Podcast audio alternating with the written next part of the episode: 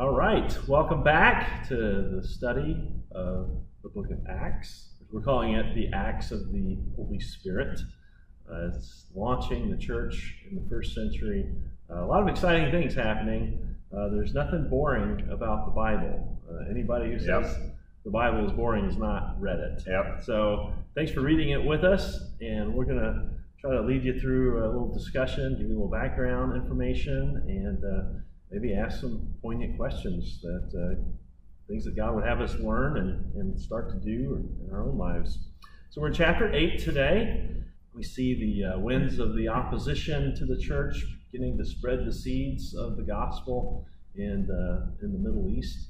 This is the church launches. So jump right in. You got anything? No, maybe just an interesting thing to look for. You'll see, as Pastor Mark mentioned, this explosion of the church it starts to talk about, and this great growth. But you also see, I guess, two individual examples of people being able to receive who the Lord is. And I like that because it really shows our God on this large yet personal scale, that he wants to be able to reach the masses, but how much every individual truly means to him. You won't find that, I think, scripturally in this lesson, that it notes that, but as it reads through, I think you'll find that today, which I know for me, I think that touches me because it gives me the personal connection that I have with God, but also the inclination and the encouragement that, hey, we need to spread this and grow the church as a whole.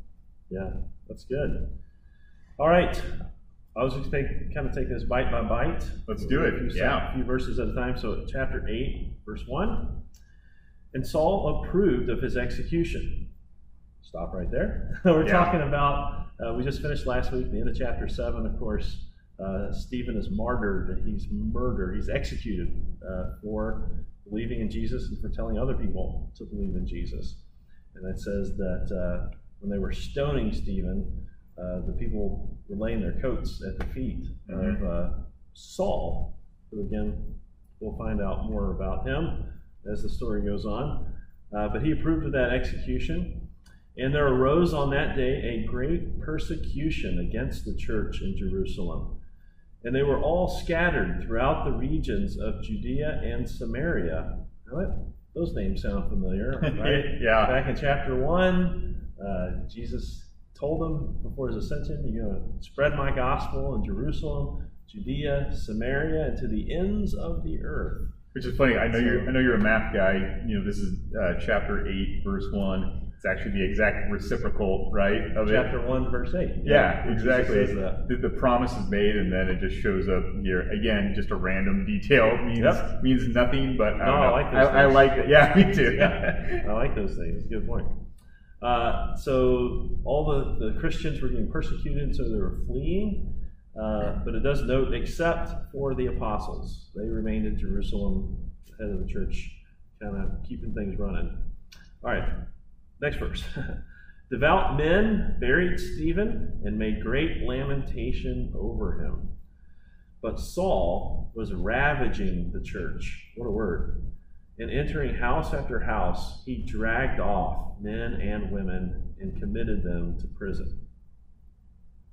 I mean, talk about persecution, right? We think, and it is true, there are bad things that we come up against as Christians today. But imagine this scene that is there. You know, these people, they're being taken out of their houses. You know, we complain about different things that we miss in freedoms.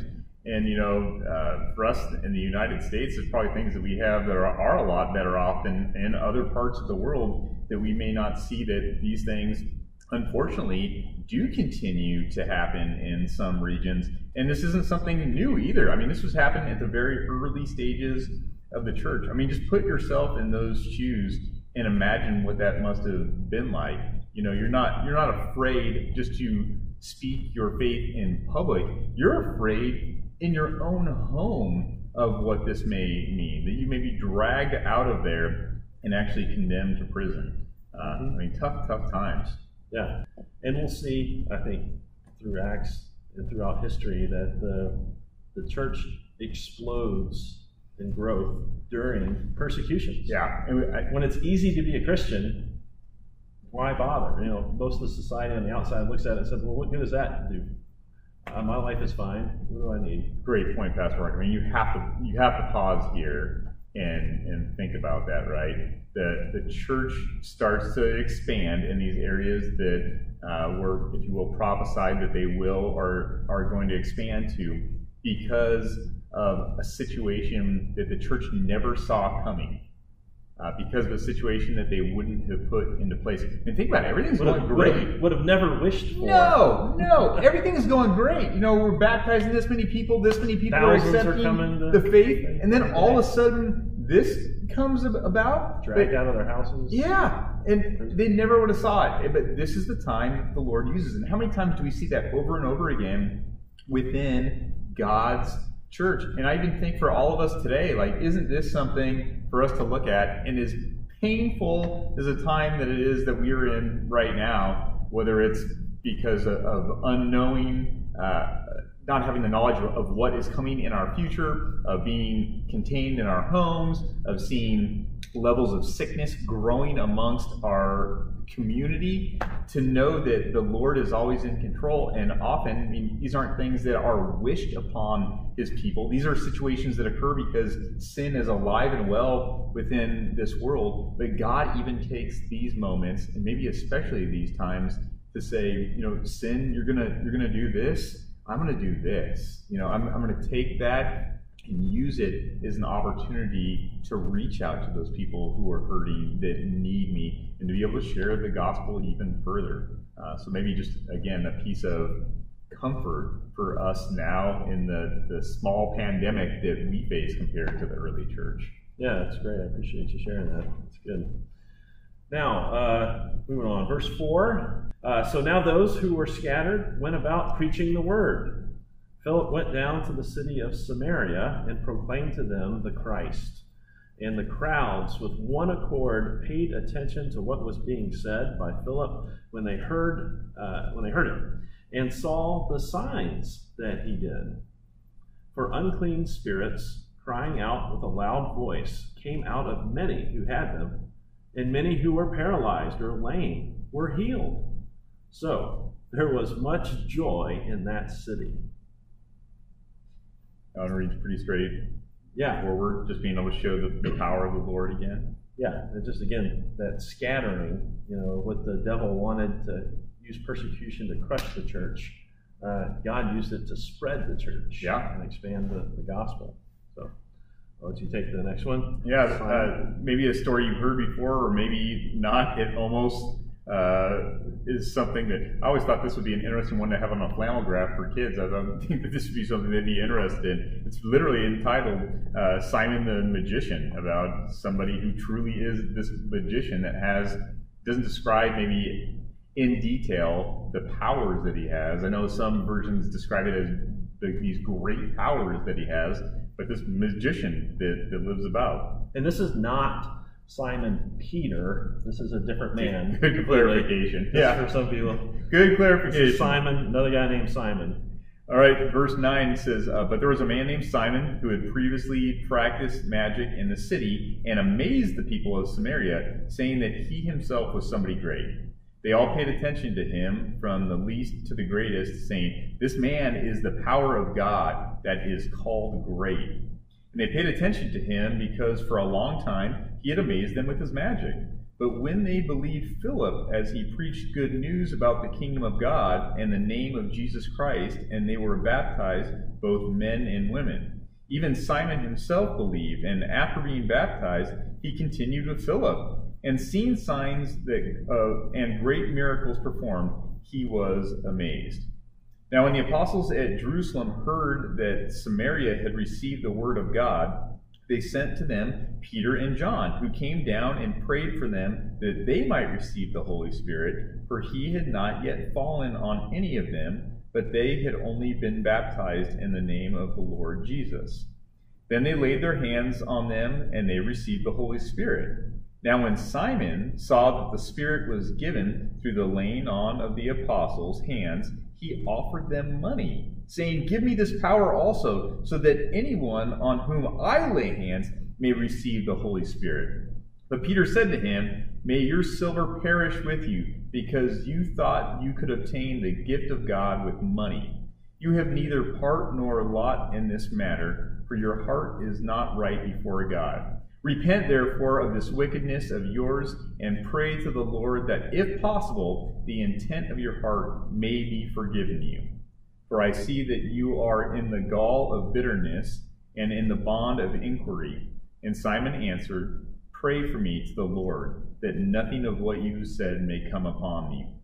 Now when they had testified and spoken the word of the Lord, they returned to Jerusalem, preaching the gospel to many villages of the Samaritans. There's the first individual example that you spoke of, and how he came to faith, and really from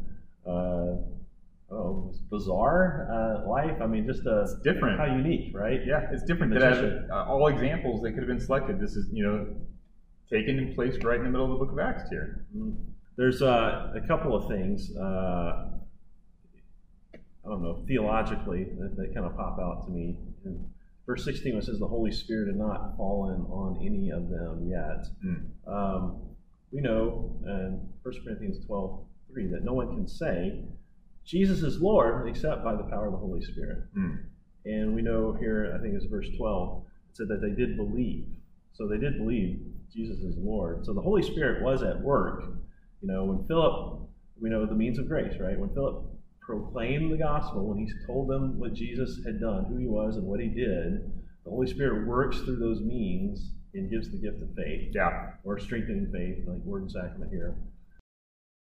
So I think what Luke is telling us here is that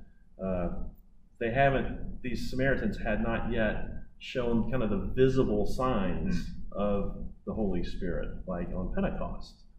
And that's what they were praying for, because they wanted the new Christians in Jerusalem, the Jewish Christians, to see that the Samaritan Christians were of the same spirit, believed in the same Jesus, worshiped the same God now. That's kind of and it goes on, right? When we get to Cornelius, the Gentile, right? Yeah. It's the same thing. They want to see these signs, outward visible signs of the Spirit, and say, oh, wow, even Gentiles can be a part of this faith. Yeah, but even just from like a practical stance, not the equivalent to, but I would even say, I don't know about for you, Pastor Mark, but for me, I would say that the Holy Spirit is not in me, that I have the Holy Spirit, like in my daily life, that is something that is a part that God has gifted unto me. But I will say, for me as an individual, and for me, probably at least on a pastoral level, I think when I'm preaching, it may sound weird, I feel totally different. I really do. When I have the opportunity to be able to share the Word of God, I cannot tell you how energetic and different I feel. I actually have, you'd always say these inside moments behind the pulpit, behind the scenes, I have these moments where I actually, it's like I'm having a conversation in my mind while I'm preaching, where I feel like it is truly the Lord is speaking to the people who are there and to me at the exact same time, but using me to be able to expel that spirit upon people, and it's almost, I don't want to say an out of body experience by any means, but it's different, and I think that might be something that's here too. I don't know if you ever feel like that. I've never asked you or anything, but no, it's a special moment, Right, and it's not the same, but I kind of compare it to like an athlete who has like a really good game or something. They're like, I was in the zone. It's kind of like that, I would say, preaching, where honestly, afterwards somebody will say, oh, I'm sorry I had to get up and go to the restaurant. Oh, I'm sorry my baby was crying or something. I'm like, I literally did not notice. Yeah. I didn't hear it. I didn't see it. I was just in the zone, if you will. I was just, like you said, the Holy Spirit. Yeah. And I do, you do notice these things, thoughts or conversations, whatever going on while you're delivering the message. And I'll also say I'm more energetic. I feel more of the Spirit When there's actually people in the room. Yes, I knew you were going to say that. Yeah, I knew. As opposed to what we've been the last few months. It's super true. Actually, I think it's even different when the two of us sit together. Yeah. Just the two of us being together like this, I see when I watch our messages online or something like that, because there actually is that relationship. And that's something for us to remember as we cruise through this book together, and as we look to get where the next place is for our congregation. You know, the Lord really meant for us to be in relationships with one another. And this is great to be able to do this now. At the same time, it is wonderful for us to have connection with people around us. Right. Maybe just a couple different side notes there. Yeah. Well, and so another background here on the Samaritans and the Jews. You know, if you remember the Jesus's parable of the Good Samaritan, you know, the great scandal of his parable is that, you know, Jews wouldn't stop to help their own Jewish friend, but the Samaritan did, and the Samaritan is just a mortal enemy, an arch rival with the Jews. The Samaritans and the Jews just hated each other and really treated each other pretty poorly. And so here, not only is the gospel coming, but this whole idea of the laying on of hands, this idea of physical touching, like we would shake hands today, not in public, of course. We get arrested, but the whole idea of contact and this kind of this oneness, this fellowship, the relationships, like you're saying, this was just a cataclysmic shift for Jewish readers, believers, in the first century, to see another race, like old cousins really, but people that they just despise. Yeah, half-breeds almost that they would call each other. Yeah, coming together now in Jesus Christ, becoming one in Christ. That's pretty good. And then the last point, unless you got something to sandwich in here. No.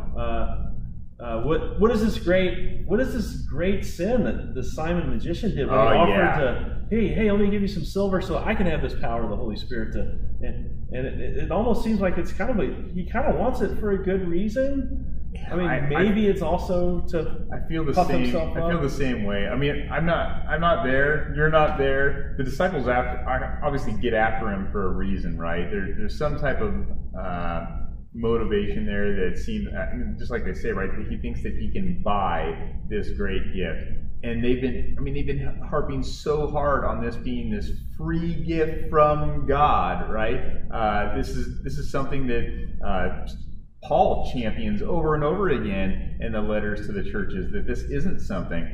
Same thing on that same side of the coin, he does see that this is wrong too, right? And, in verse, 24? Pray for me? Yeah, pray for me to the Lord that nothing of what you have said may come upon me. And all of a sudden it's like, what is the conclusion? What happens here? Now they had testified to this, and then it just kind of ends there. So... Well, I would say the good news is, Ananias and Sapphira, he doesn't drop dead.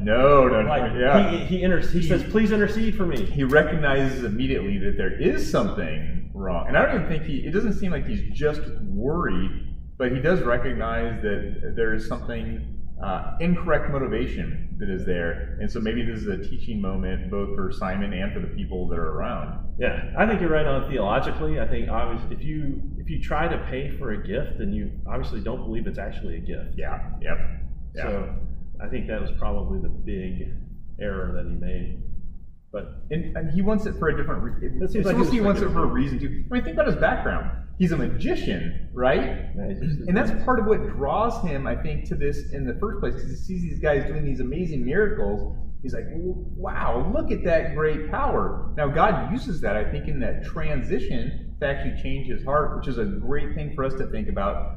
What are elements that we have in common with people around us to be able to engage them, to be able to hear about the word of the Lord? But, he gets to that point where he's like, he sees this and he says, I brought you this money so that I could obtain this gift from God, is what he really wants.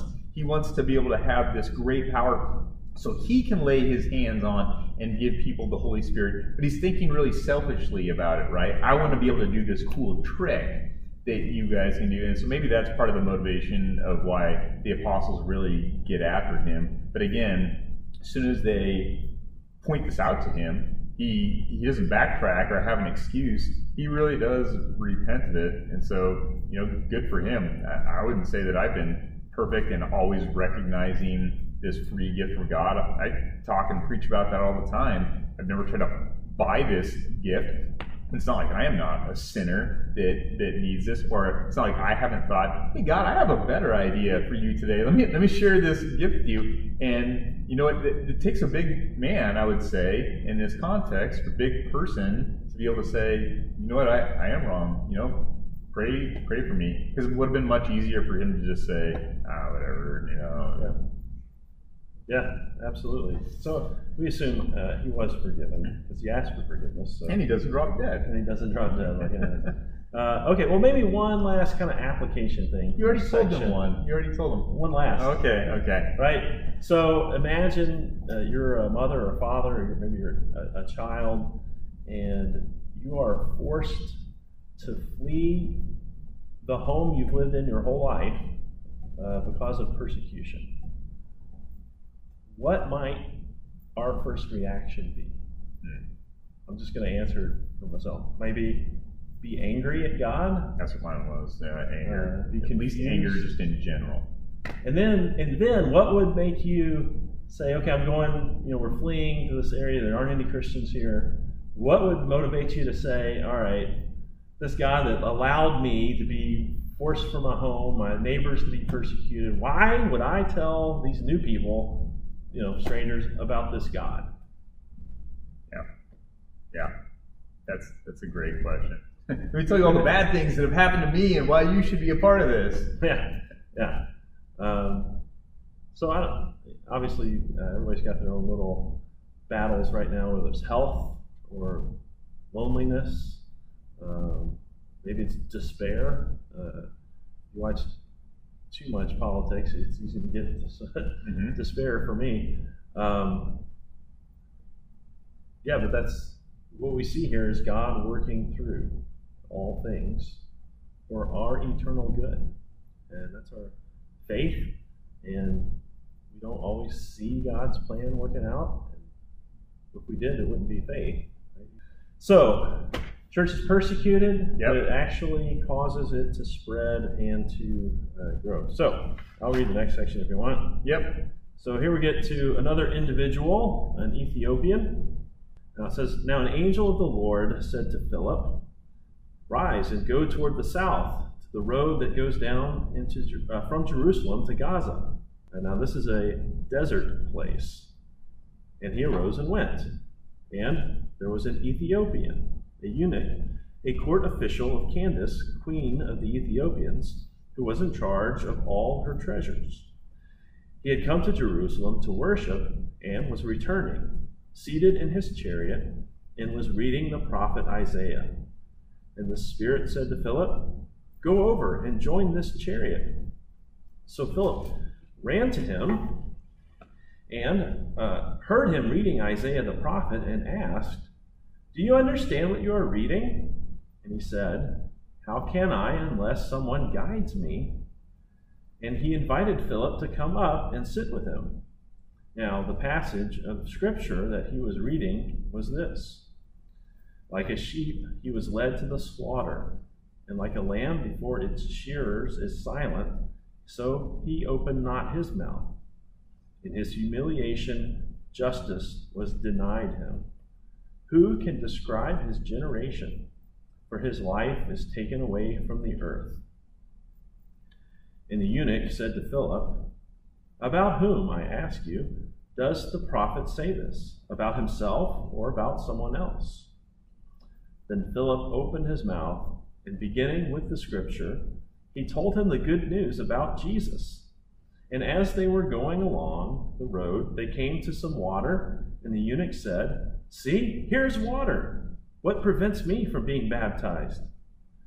And he commanded the chariot to stop, and they both went down into the water, Philip and the eunuch, and he baptized him. And when they came up out of the water, the Spirit of the Lord carried Philip away, and the eunuch saw him no more, and went on his way rejoicing. But Philip found himself at Azotus, And as he passed through, he preached the gospel to all the towns until he came to Caesarea. Again, here's another individual, right? That the angel of the Lord takes time to stop for this one person. Tells Philip, go right, here's where he's at. You're going to find this individual. He goes right there, finds this person. He's reading scripture, and I love that. Do you understand what you were reading? How can I, unless someone guides me? He invited Philip to come and sit with him. What a great example of us being able to hear that calling of the Holy Spirit and to be able to answer. And maybe you don't hear it as clear as Philip, go from this place to that place. But don't you see this at times as Christians? I know you do, in your heart, when you just think, maybe this person could use me to pray for them. Maybe I could offer that to them. And I know it takes courage to be able to do that. But how often are these people out there that maybe do not yet know fully of their Lord and are asking that same question? How can I know unless somebody guides me in this world? And this doesn't mean you have to have every single answer. Sometimes guiding somebody is just sitting with them and talking, or even just being able to listen to them about the questions that they have in faith. And so another challenge for us as Christians, what does this look like in my daily life to be able to be that individual that is being used by God, and to be able to know that God's word works great faith in the hearts of his people and truly transforms them in the case of this individual. Yeah, I've been thinking, since you mentioned it earlier, I really love that. Just a reminder of how God is working on all these different levels. I mean, he's God, right? Yeah. He's omnipotent, he's omnipresent, he's everywhere at the same time. So he's got this master plan for humanity, the universe, and then he's also got these personal relationships with each and every person. And because he is omnipotent, omnipresent, he can be talking to Philip, saying, hey, you need to go to the healing. At the same time, he was probably telling Peter in Jerusalem to do this, that, or the other, and on and on. And still working faith in the hearts of all these other individuals, yeah. Right. And so we have this personal relationship with our Maker through Jesus Christ. And so when I wake up in the morning and I say my prayers, he is listening and speaking and to me personally, individually. And then, but at the same time, if you wake up, I'll probably wake up before you do, but yeah, when you wake up, if we're praying at the same time, you're having the same personal conversation. You have to get up earlier because you have more prayers you have to ask God for forgiveness for, so. But he hears and speaks to us all individually, all at the same time. It's just kind of a cool, mind-blowing concept. It really, for humans, it's so personal. God is so personal, just putting his touch upon each and every one of us. It truly is great. Yeah, I did also thinking about how that kind of nudge from the Holy Spirit to do this, to say this, to, buy a sandwich for somebody see sitting on the curb, or to just, again, go up to a coworker and maybe downcast and say, hey, can I pray for you? But to be kind of in tune to that, I kind of think, again, God is this omnipresent plan, his spirit's out, going out all times, all over the place. I maybe think of it as kind of a radio station, right? God's word is just kind of broadcasting out. We have to be tuned to the right channel to pick it up. We can get distracted by so many things or nothing. Being content, sitting around doing nothing. Or, again, all of the media distractions that we have going on. We have to be doing the spiritual disciplines that keep us in tune to God's voice. Again, I think silence is very important. I talk about that in my daily devotions. Just practicing a minute or two of silence each day. Whew, it's amazing how powerful that is. Prayer, reading God's word, hearing his voice in the scriptures, opens our ears, again, as we walk around and live out our lives, to hearing God's voice, instructing us, nudging us to do different things. So tune to the right station. That's a good piece of imagery. I like that, the radio wave, because they're always out there, right? It's always broadcasting, and just, are we actually connected? Yeah, yep, That's a good way to put it. Maybe kind of another doctrinal note here. It talks about Philip baptizing the Ethiopian. It says they went down into the water and they came back up out of the water. And we don't know if Philip immersed the Ethiopian or if he just poured water over the Ethiopian. You know, the method is not what matters. It's water and the word. I've heard people say, oh, we went down into the water, so they went under and came up out of it. But it says that they both, Philip and the eunuch, went down into the water and they both walked back up out. Yeah. So unless Philip immersed himself also, it's probably unlikely. No, there's not clarification that's there. Yeah, there's not clarification. Yeah, I'm just saying you cannot put that meaning onto that phrase. Because, like you said, this isn't even an argument to have, right? It doesn't matter the mode of this baptism. It's just that, you know, the significance is that it's happening. There's the water, there's the word, and that's it. Those are the elements that are need be, and this individual receives the gift. I mean, that's what we need to pull out of this, not having some semantics argument back and forth as to if this is saying what form of baptism we actually need to have or not. Yeah, were you sprinkled or were you immersed? How were you baptized? Sprinkled. I was actually fully immersed when I was baptized along with my brothers on the exact same day. We were at a church that actually had kind of a font of print. It was like an Orthodox church, and actually fully immersed. So at least I know I'm covered, you know. But yeah, it doesn't matter. It could be the simplest thing. And look how this happens, right? They're just going along the road, and he's like, "Here is some water." So he knows, right? This is all we need. We got the word. All we need is some water. Here it is. Why shouldn't I be baptized? Well, and so it also kind of answers the question, you know, what was Philip teaching him? Yeah. Great point. He doesn't go into the whole, you know, lecture that he gave. It wasn't a lecture, but obviously the eunuch understood from all of this that God's grace can be given through baptism. And he was like, oh, there's some water. Wow. Let's get me baptized. Let's get this done. Yeah, I mean, he talked about that. You know, Philip was telling him the good news about Jesus, and as they were going along the road, so time has passed here, right? This isn't just like 2 seconds of he says, "Oh, you know, let me share you about this real quick. All right, here's some water. Let's get back." Who knows how much time went by? You know? Yeah, I'll say I just saw on social media someone talking about their child. Had just gotten baptized in their backyard, their swimming pool. And one of the comments was that the parent gave was, this child of theirs, they had been asking to be baptized for several years now, and now what a great celebration it was. And I loved it. Yeah, I celebrated it. But somewhere in my heart, it ached that this child had asked about getting baptized for several years. Yeah, yeah. And they put it off, this great gift. You gotta remember, that's what it is, right? You can't buy this gift. No, that's a great comparison to our text for today. This great gift that God has given to us, and God has decided this. Not we as a people, not we as a Lutheran church or any church denomination, but God gives this gift to his people. And it's not about us making a decision for him. It's about the decision that he has made for us.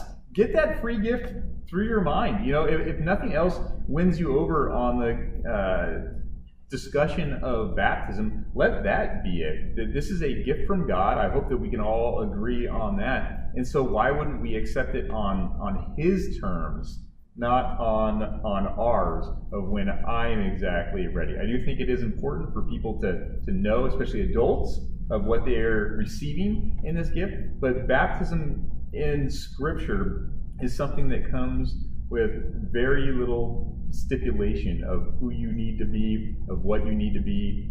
It is a gift, again, that is for all people. So let's share that freely. Interesting to know what happens after the baptism, right? And when they came up out of the water, the Spirit of the Lord carried Philip away, and the eunuch saw him no more and went on rejoicing. I mean, what was that element like, too? Yeah. So, again, they come up out of the water. I assume, you know, from this, it wasn't that they came up out of the water and the eunuch looks around and Philip's just gone, because you would have thought, oh, man, this guy drowned. That's not what happens. It says he goes on rejoicing. So maybe as they're coming up, Maybe he actually sees whatever this transformation or transportation looks like. I mean, this is the Lord giving Star Trek its idea for the tractor beam, right? Yeah. Zip.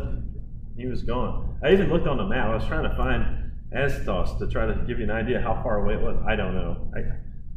Gaza, of course, is near Jerusalem, but I'm not sure how far this went. But we know the church at this time is in Judea and Samaria, spreading the word. So we know it's somewhere in that neighborhood. I thought I saw one thing. Sorry, I know we're stalling here on the Bible study. I thought I saw one thing about the city, and now I can't. Identified with Ashdod. Okay, yeah. So one of the five Philistine cities. Here we go. Oh, okay. It was about 19 miles from Gaza and 60 miles from Caesarea. So because he was traveling, he said, Luke tells us he traveled on from there up to Caesarea. Yes. So he had jumped light speed about 12 miles, and then he walked the other 60. And that, thank God. Thanks, God. I appreciate that boost. Interesting, though. So why did the Lord do that? You know, he could have had him walk. He could have had him walk. But for some reason, maybe time-wise, this is what he felt was best. This wasn't some miracle in front of millions of people, you know. Right. The eunuch sees this happen, and I don't know if this is declared in the word, but interesting that maybe in God's timing, this is where Philip needs to be in that moment. Yeah. Well, lots in there for today. Again, thinking about that maybe. Micro scale of God coming to us, and also the macro scale of God coming to us and using us both as individuals and as a church. Also thinking about this concept of persecution, right? Of him growing his church in the good times when there's joy, and in the bad times really when there's persecution. Yeah. And then one last take home. You said that 3 times now. If you're at home with us, maybe we can put up on the screen. This is the last thing. Okay. We're wrapping it up. I'll ask you, what? So Philip is urged by the Spirit, go evangelize. Yes. Now, the Spirit doesn't tell him what to say, how to act, or whatever. He just says, I want you to go over to the chariot. Now, but what is Philip? What are the first words out of Philip's mouth? What type of sentence does he say? Well, it's a question, I guess, right? Yeah, he asks a question. He doesn't walk up and say, hey, I'm a new Christian. Let me tell you about something. Yeah. He walks up, asking a question, starting a conversation with a question is like the best thing. You see somebody at the coffee shop reading an interesting book. I see it all the time. I don't walk over and, hey, you know, I'm a pastor. I can tell you about, why, he said God is dead or whatever. See the title of the book. Yeah. You can walk up, just walk up and, hey, what are you reading? That looks really interesting. Yeah. Tell me about it. Engagement. Let them tell, and you can learn a lot. How funny is it, too, that you see, I shouldn't say funny, it's maybe important for us to look at, isn't this a method that Christ used over and over again to even, how do you want to phrase this, and being able to de-escalate certain situations, even when the Pharisees come after him or people challenge him, often he asks this question back to them, right? Instead of being this aggressor or responding, well, let me tell you what, kind of ask this question back. And it really is a good technique that is a soft and welcoming approach to most individuals out there, not questioning them in a weird way or coming down upon, not a question of accusation, but a question of interest. I think that's a great point, Pastor Mark, that you made, both for us to be able to think about today too. How can we engage people around us? Yeah, we all have common interests, same fears, same desires in life. Yeah, that's a perfect meeting point to talk about how our faith, how Jesus meets our needs, or gives us our desire, the desires of our heart, comforts us in our fears, protects us from harm, compared to people outside of the church, outside of the faith, that have the same fears and desires. Show, hey, this is how God meets my needs.